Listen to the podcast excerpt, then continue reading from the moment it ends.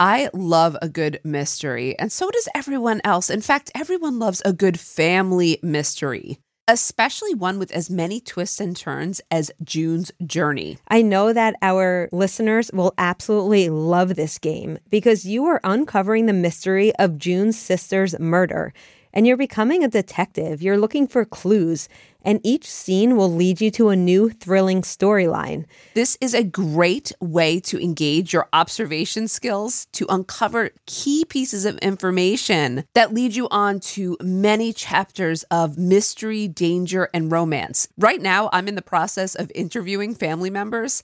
And this is bringing me back, just so you know, to my days in law enforcement. And I'm having such a blast with it because it is so much more lighthearted, but it also has the mystery of where will this take me? You can even chat and play with or against other players by joining a detective club.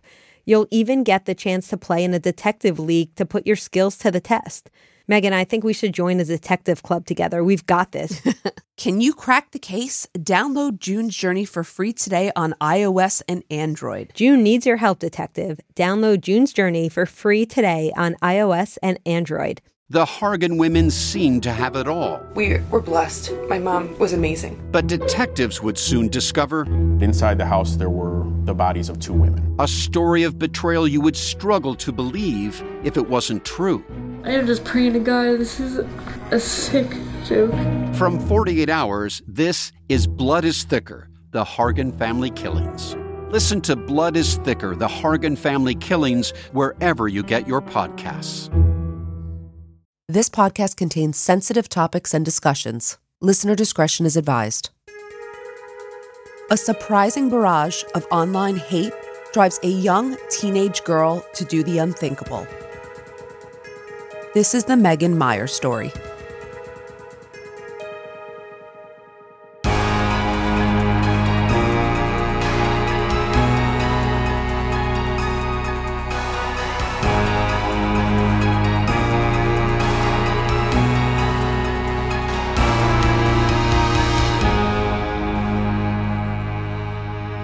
And before we get into today's case, we just want to let the audience know that today's episode will contain discussions of suicide. So extra listener discretion is advised. Hi, Amy. Hey, Megan, how are you today? I'm good. I am taking up gardening because James is making me, just so you know. He built us a garden in the backyard. He also finished building my pond. So I have frogs, fish, and all other fun stuff. All the stuff that I was really looking forward to in a backyard. So I'm pretty happy. What are you growing? We are going to, well, you know, we'll be growing things in layers, but I think we're starting with some cucumbers, uh, lettuce, uh, cantaloupe. So, kind of fun stuff to make salads with. And then cantaloupe's one of the few fruits I like. So, No herbs? James has some herbs, but, you know, he's really like the, he's really in, in charge here, mostly because I would never have taken the initiative to do it. But hopefully, I'll figure out my green thumb. Megan, I'm into gardening now too, so we'll have to compare notes. I know you used to bring me mm-hmm. vegetables. Made me so happy Yes. from your garden. Thank you. Guess I'll bring you some now too. Today's case, Amy, is one that you actually mentioned to me in passing, but I remembered it and it stuck with me as they sometimes do. So, you know, I began doing the research and I decided that I really wanted to cover this case because there are a number of significant issues that we should, you know, bring out of this. I don't want to spoil the discussion though, so that's why I'm not saying too much, keeping it a little vague. I'm going to leave it at that for now and introduce everyone to the subject of today's episode, Megan Meier. Megan Meier was born on November 6, 1992, to parents Ron and Tina Meier, known as Tina in O'Fallon, Missouri. And she had one younger sister, Allison. Megan had many interests, including music, a love for animals, especially her own chihuahua. Don't you? You love chihuahuas. That's right. Love chihuahuas. Okay. So Megan loved animals, her own chihuahua. She loved boating, among other things. But despite her many interests, Megan had a hard time in school. So from a young age, Megan was overweight, which caused her to have low self esteem.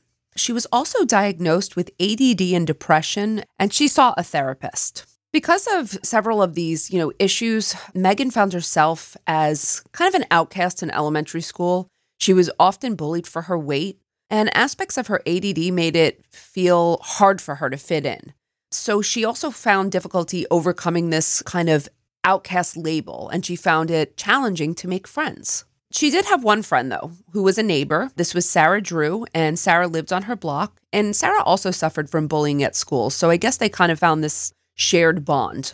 But as can be the case with some elementary school friendships, as much as Megan and Sarah hung out together, they also fought a lot. So their friendship swung from them being besties to being at each other's throats, as reported.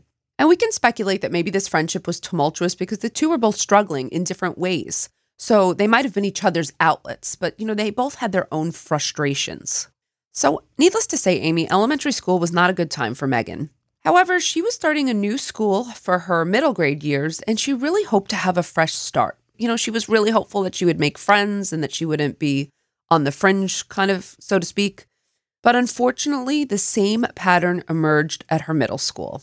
Megan became an instant target for bullying, mostly from students who commented on her weight. This always makes me think how difficult it is to be in school at this age. Mm-hmm. It's just, it's so challenging on its own. And then to have this added, oh, this added pressure. And unfortunately, Megan's depression deepened and she begged her parents to homeschool her so she wouldn't have to deal with the bullies anymore. And while her parents didn't think that homeschooling was the right choice, they did get her transferred to a different school. And this school was finally a good fit for her. Megan was really thriving in this environment. She started to make friends and she started to join sports and become involved. But her newfound happiness put a rift between her and her childhood friend, Sarah, because Megan kind of stopped hanging out with Sarah. She was moving on.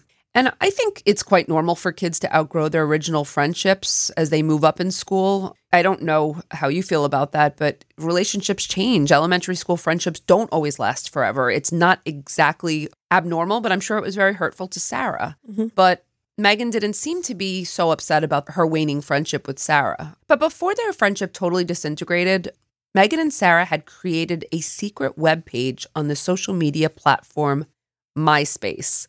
I know we've discussed this before, but did you use MySpace? Of course, I use MySpace, and that's where me and Alan reconnected. You don't know that? I always know that you re- reconnected online, but I, ne- I never remember that it's MySpace. I think the reason I don't remember is because I never used MySpace, Really? Which probably doesn't shock you because you know how I can't do anything social media wise. So I guess that's not a surprise.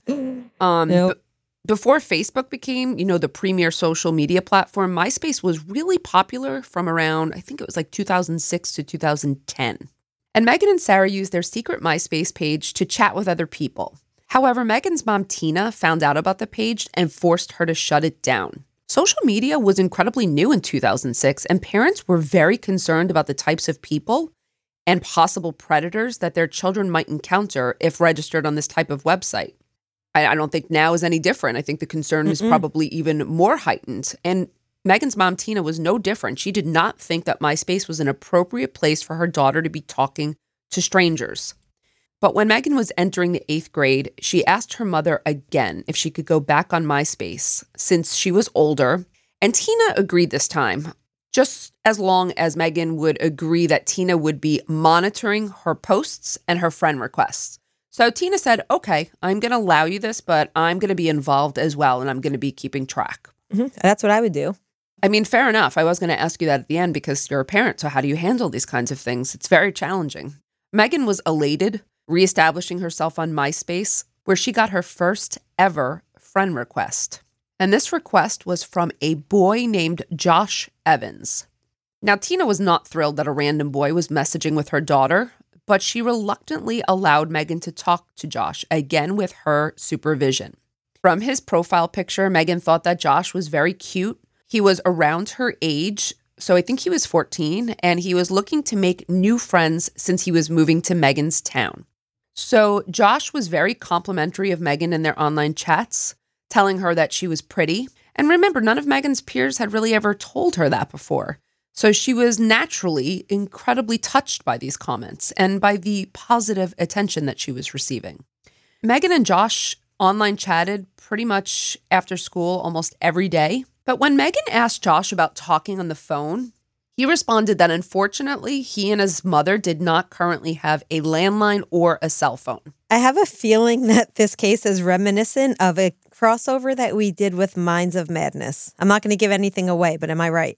It- there are similar themes. Yes, you're not wrong. Let's put it that way. Oh, Um, And I think at the very least, this is odd, right? Considering even in 2006, most people had a cell phone, but even if you didn't, and I- I don't even, yeah, I did. Yes. Okay. It wasn't that long ago, but most people had a landline, certainly. But again, perhaps this was because they were moving. They were in between phones at the time. So that's, you know, how you might explain that? Because not everyone had cell phones. And if they're moving, then they mm-hmm. don't have a landline, yep.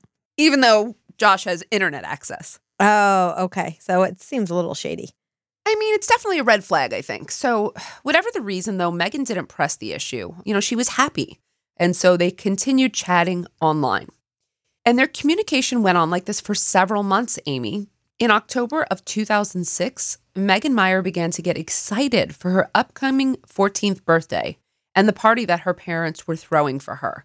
I remember reading this. I didn't quite note exactly what they were doing, but they were going all out for this. This was like a bash. And I think it was probably her first really big party where she was having friends. No. Yeah, things were going really well for Megan, and she was just feeling really good about herself, the social bonds that she was making, and she was really excited for her future. But Amy, just as Megan's whole world seemed like it was falling into place, Megan's happiness would be quickly shattered. You see, on October 16th, seemingly out of nowhere, Megan got a message from Josh online saying that he wasn't sure if he wanted to be friends with her anymore because he heard that Megan was not nice to her friends. What? Yeah, Megan had no idea what he was talking about, but Josh wouldn't answer any of her questions, going silent over their chat box. Oh my God. And this is so hard for a teenager. Oh, Of course, it's like a, it's very traumatizing. Megan became frantic, and by the next day when she got home from school, she went right to the computer to see if Josh had left any comments in their chat. And you know what? The silence was bad, but what she found was much worse.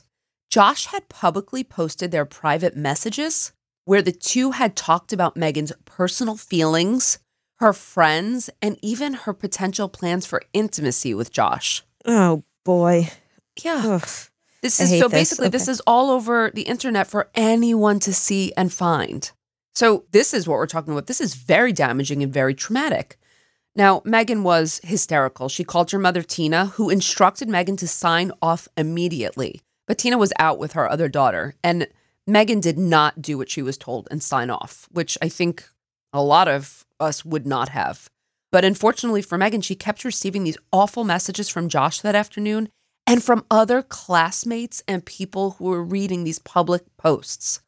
Oh, her classmates started publicly posting that Megan was, quote, fat and, quote, a slut. This was awful. Megan was uh, destroyed. Oh, this is so sad. It, it really is. It's so sad how cruel people are, you know? Tina called her daughter back a few hours later to find that Megan was still frantically watching all of these horrible comments pouring in. She told her tearful daughter again to log off, but Megan still did not. And maybe it was that she couldn't. Perhaps she was paralyzed in front of her screen by these destructive messages that kept coming in. The worst of which arguably came from Josh when he wrote, quote, Everybody in O'Fallon knows how you are. You're a bad person and everybody hates you. Have a shitty rest of your life. The world would be a better place without you. Okay, awful. When Tina finally arrived home, Megan was still in front of the computer, and much to her regret afterwards. Tina did not understand the full scope of what was going on, Amy. I just want to be clear. So at the time, she was so mad, she scolded Megan for not getting off MySpace as she had instructed her to do so. A hysterical Megan ran upstairs to her room, yelling, You're supposed to be my mom. You're supposed to be on my side. Just 20 minutes later, Tina found Megan hanging by a belt inside her closet. Please tell me she was still breathing and she was able to help her down. Her parents frantically pulled the closet door down or the closet kind of Mhm. wall that she was Mhm. sort of, you know, hanging from. They cut the belt and they performed CPR immediately, but so sadly, Amy, it did not work. Megan died the next day. So tragic. It is tragic. It's also tragic that she survived, you know, at first to get to the hospital, so there was some hope. Tina and Ron were devastated. They gave an interview with the local news about their daughter's death. I've seen Ron and Tina give this interview, and it is absolutely heartbreaking. Because not only are they discussing, you know, what it was like, they discuss very candidly what it was like to find her, to grab her, to try to pull her down from this closet structure. You know, they describe it kind of blow by blow, but they also wanted to know who is this Josh person who had said all these terrible things to Megan about Megan. So they were looking to discover the identity of Josh. Uh, but when Ron looked on MySpace, Josh's page, not surprisingly, had totally vanished. Did word get out at this point that she had died by suicide? Yes, That's why he probably took it all down. Okay. yes, absolutely. And Ron and Tina brought this information to the police, but the police said there wasn't anything they could do at that time because Josh didn't exist. So they couldn't find him, but also Amy, because there weren't any laws at that point. You probably know this about online bullying. Yes. Yes. And at that point, you know, it's seen as horrible as it is. You could argue that it's freedom of speech. Uh, unfortunately, I think I know. that I don't agree with that, of course, No. but that's No. the law's of the law. It, was, and and I think their hands were somewhat tied at that time. So, Ron and Tina were so distraught to know that not only could they not save their daughter, but there might not be any justice for Megan.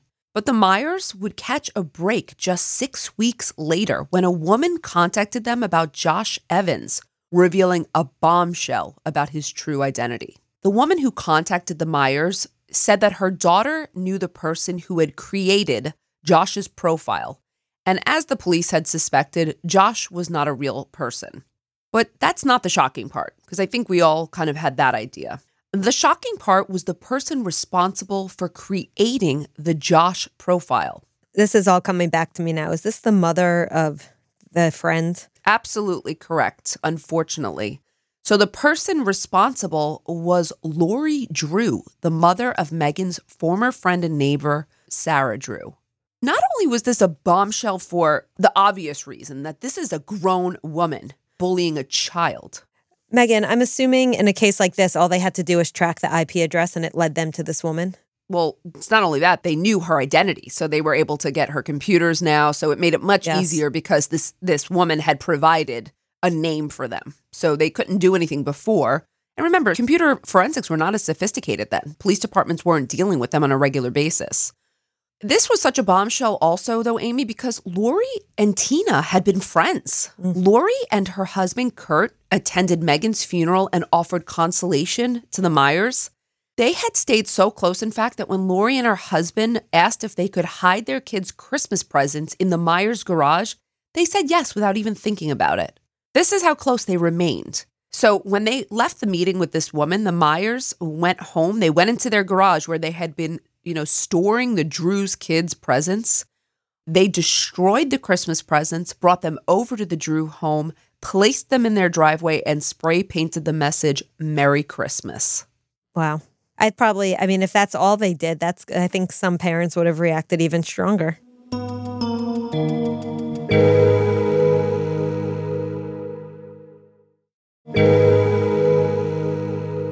The Drews now realized that the Meiers were aware of Lori's involvement in Megan's death. So they quickly responded. They walked over to the Meiers home, banged on their door, and said they could explain. But Ron told them to get off their property and they never opened the door. How do you even explain that? I'm not sure, but shockingly, Lori and her husband did this a few more times.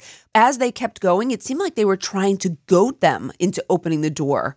It didn't seem like a genuine need to explain and apologize. The Drews also sent a letter expressing their desire to meet with the Meiers, but the Meiers did not respond. They never answered it and they refused to meet with them. And the neighborhood tides were also shifting against a newly exposed Lori, and the neighbors clearly were siding with Ron and Tina, mm-hmm. which appeared to have put some pressure on Lori. Was Lori denying anything? Here's what happened Lori, no, she didn't deny it. When Lori started to feel this pressure, she called the police herself and confessed to creating this fake profile. But she said this was her explanation. This was never meant to harass Megan, but rather to find out how Megan felt about her daughter, Sarah. Remember, their friendship had been disintegrating, and she said Sarah was very sad and depressed as well. And so they were just trying to find out what was going on.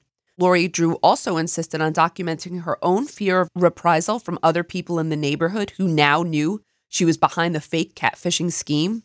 So, we'll discuss, by the way, catfishing a bit later in this episode, as we have in previous episodes, just to be clear. But for now, Lori Drew called the police several more times, saying that she was being bullied by the neighbors and her daughter was scared by their behavior. So Lori reported a brick being thrown through her window and a paintball being shot at her house, as well as verbal assault from neighbors who were driving by. Lori Drew also claimed that these acts were all committed by the Meiers, but some felt that, well, there was kind of mixed opinion. Was it, and most people didn't feel it was the Meiers, but some felt that it was Lori fabricating or committing these acts herself in order to bring suit against the Meiers. The story is really unbelievable. As you as I go through it, and I even kind of knew it, but it still shocks me.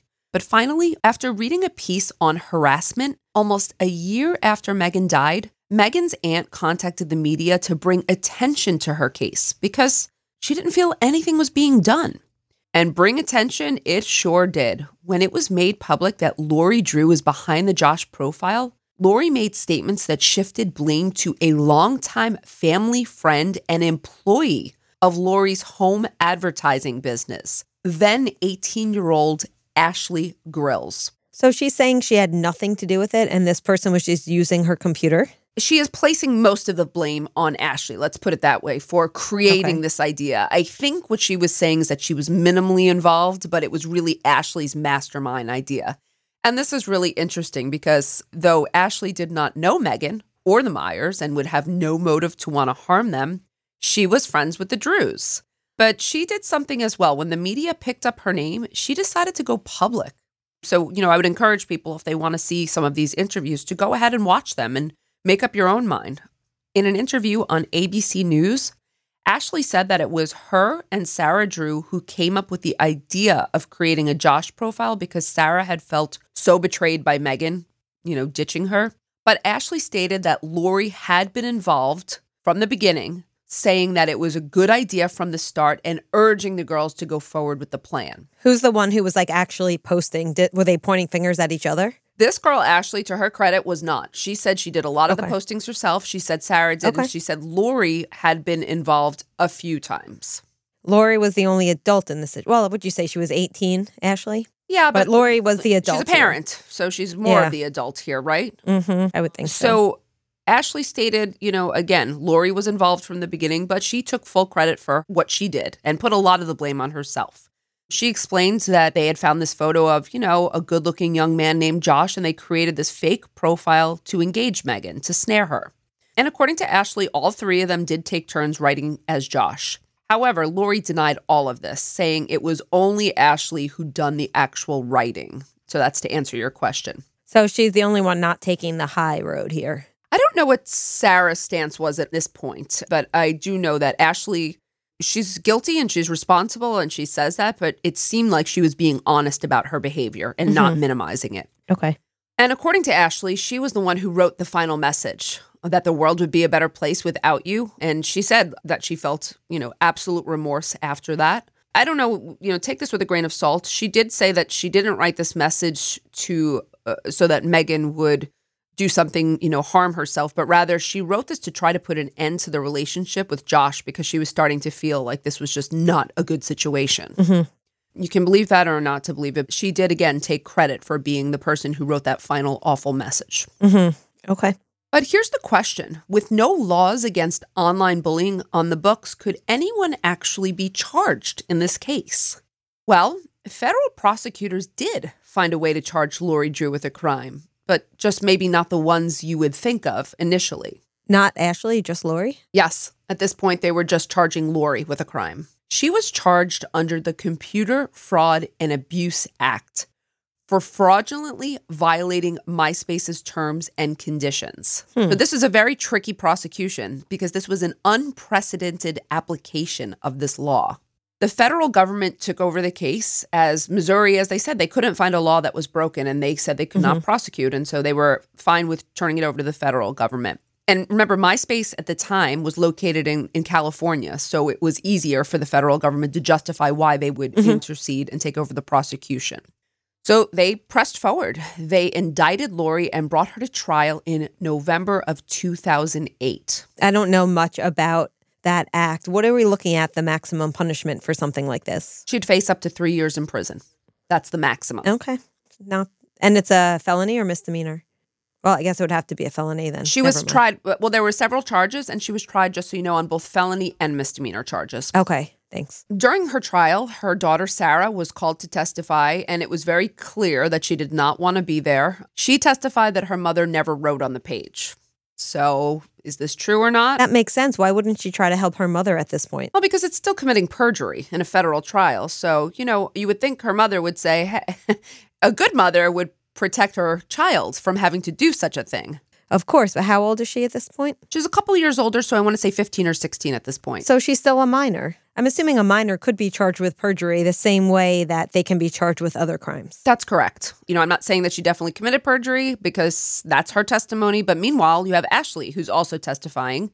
And she stated that Lori was involved from the beginning again and had typed some of those messages herself.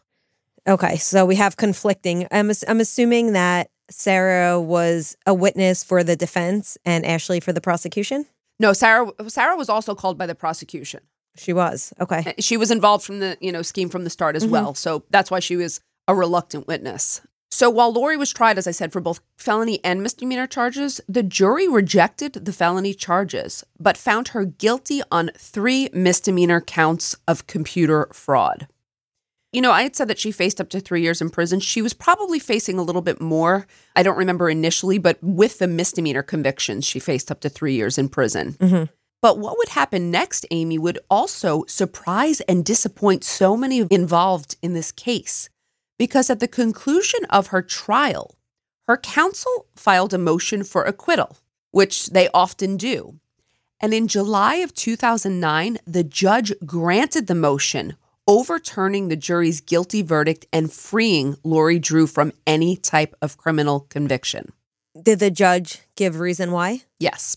On the record, the judge basically stated that if Lori Drew was convicted of these charges for violating the terms of MySpace, then anyone else who had violated the terms of MySpace would also be guilty of these crimes. He said this was an overreach of the law and did not comport with the law's intentional application. I don't disagree. And this is where law becomes, you know, when you look legal and moral fault, it's very difficult because I think it's clear that this woman should be somehow held responsible for the death of that child. But at the same time, it's a slippery slope because our legal, you can't be convicted because you do something that is morally wrong, right? Yeah. You have to go by the law. And they just could not find a law. I mean, now, if, if it was today, she would be convicted. There are laws. I'm assuming. Oh assuming. yeah, I'll discuss the talk about that. changes Okay. now, but I do understand your point. It's very disappointing. Look, like you said, it's it's disappointing because a young girl died by suicide and it seems so senseless. However, I do see the the judicial point that it was maybe an overreach of this law. So, you know, but they really wanted to try to get justice for Megan Meiers' family. You know, justice happens in different forms, though, right? Because Lori was not punished in the courts. However, she was shunned by the community, her business failed, and she was definitely forced to relocate. So while Lori Drew never received uh, what we would call a justice system punishment, perhaps this is one of those cases where a different form of justice takes place. Do you talk about this at all in your classes, Amy? Do you talk about justice through shaming and how extra legal types of shaming can sometimes even be more impactful than being shamed or found guilty in a criminal court? Yeah, we talk about it in terms of informal and formal sanctioning, and how in some communities, informal sanctioning is much worse than a formal sanction. A formal sanction would be a punishment by formal authority, where informal would be shunning from your community members or some of the punishment, the informal punishments that you mentioned in this case. Right. So I wonder if she would have been punished in accordance with the law, this would have been a misdemeanor conviction. In misdemeanors, oftentimes the process is the punishment. So just going through all of this. Mm-hmm. But I wonder if, you know, being shunned and being outed and being, you know, basically a pariah, I guess is the word a pariah in your community, if that might have been almost worse for Lori Drew. And if she is a human being, also living with the guilt of what has happened is you can't get a more punishment than living with yourself after something like this happens. Because I don't think her intention was for this child to die. No, I don't think that was her intention. But maybe you should think about your, you you know, your actions have consequences. So, what happened after all of this was over? Well, though Tina and her family did not find justice through the courts, there are some very positives that came from this tragedy. Tina founded the Megan Meier Foundation, dedicated to ending cyberbullying. And she does a lot of work in this realm. She's an advocate, she does a lot of speaking. She's devoted her life now to this. Do you know if the family tried to file a civil suit in this case? I'm not sure if they did because, again, Okay. you know, it's that the law wasn't quite caught up. So eh, I don't know if they would have prevailed civilly.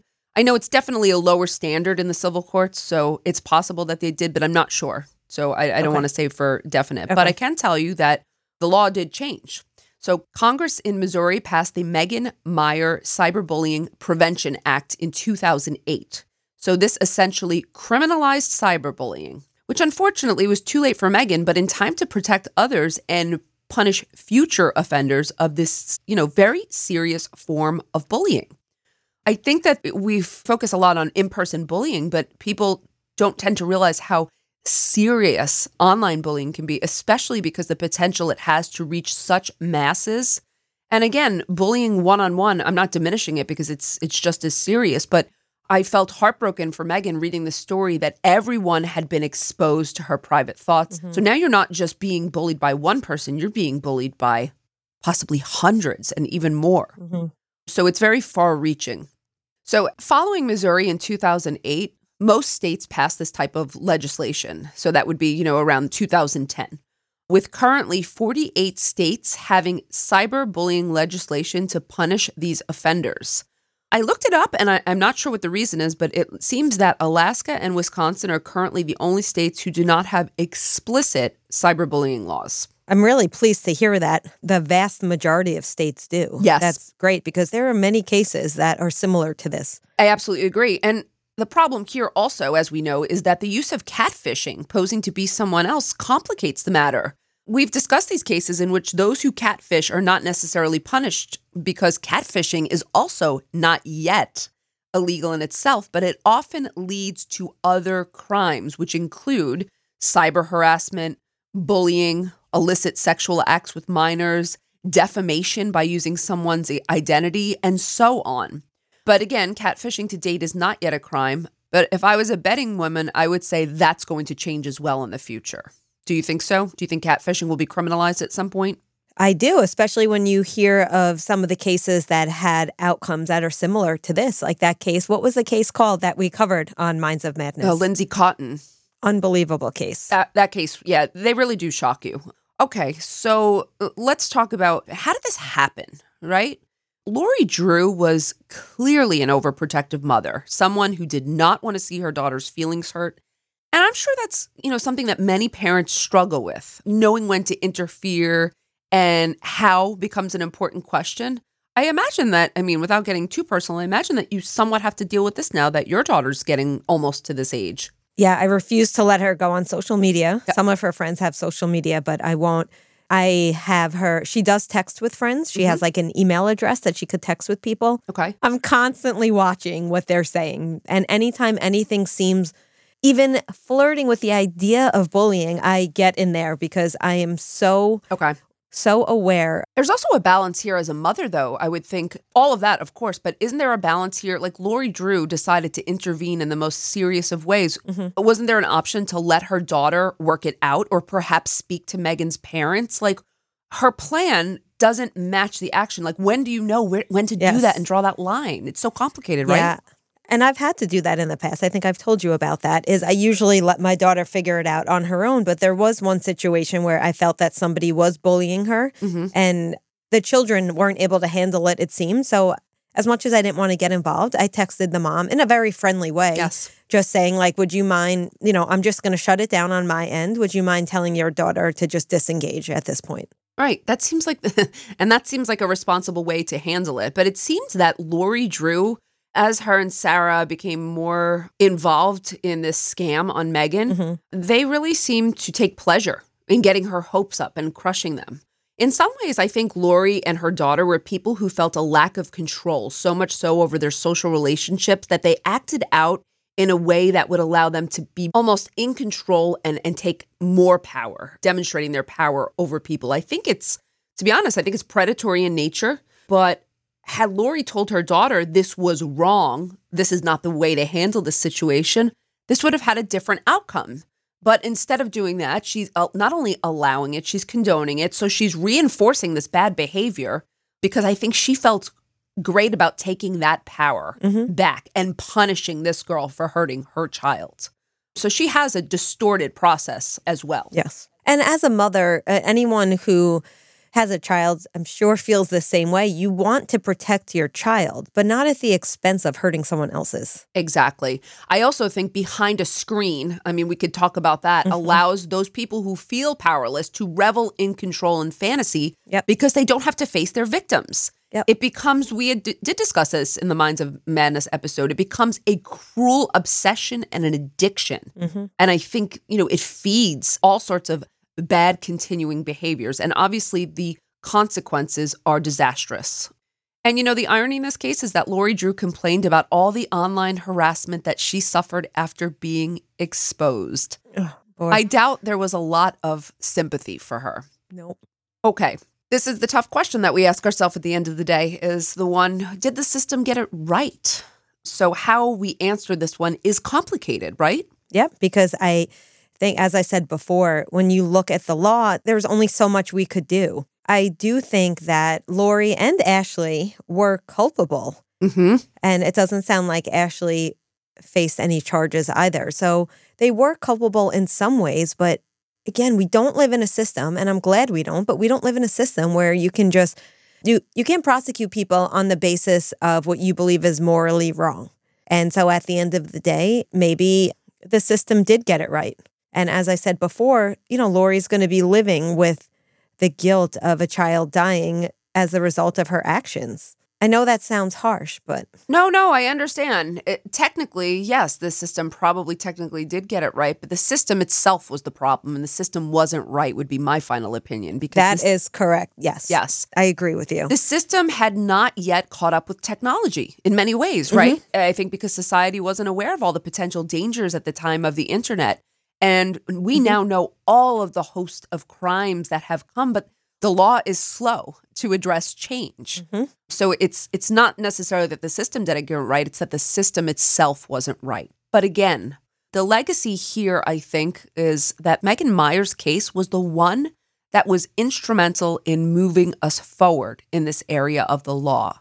And I hope that that will be the legacy. And her mother, I hope that she continues to do the advocacy work she does. And what a legacy to, you know, to leave, to have the entire country now moving forward mm-hmm. because of you. So for that, we'd like to end on that positive note. And of course, we wish her family well. Mm-hmm. So we'd like to end on a positive note, but we also want to make listeners aware of, you know, what they can do in a crisis situation.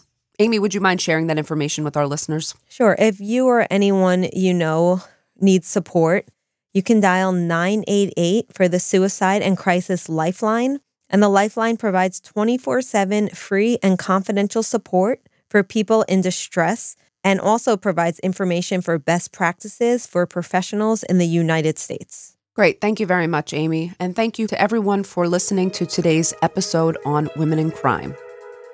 Women and Crime is hosted by Meghan Sacks and Amy Shlosberg. Our producer and editor is James Varga. Music composition is by Desert Media. If you enjoy the show, please remember to subscribe and leave a review.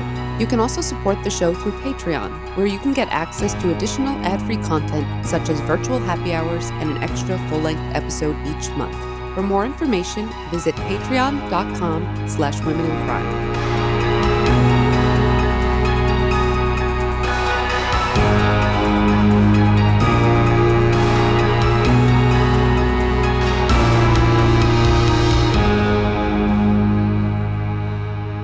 Sources for today's episode include the Megan Meier Foundation, NBC News, ABC News, Statista.com, and an article in Wired. Seeking the truth never gets old. Introducing June's Journey, the free to play mobile game that will immerse you in a thrilling murder mystery. Join June Parker as she uncovers hidden objects and clues to solve her sister's death in a beautifully illustrated world set in the roaring 20s. With new chapters added every week, the excitement never ends. Download June's Journey now on your Android or iOS device or play on PC through Facebook Games.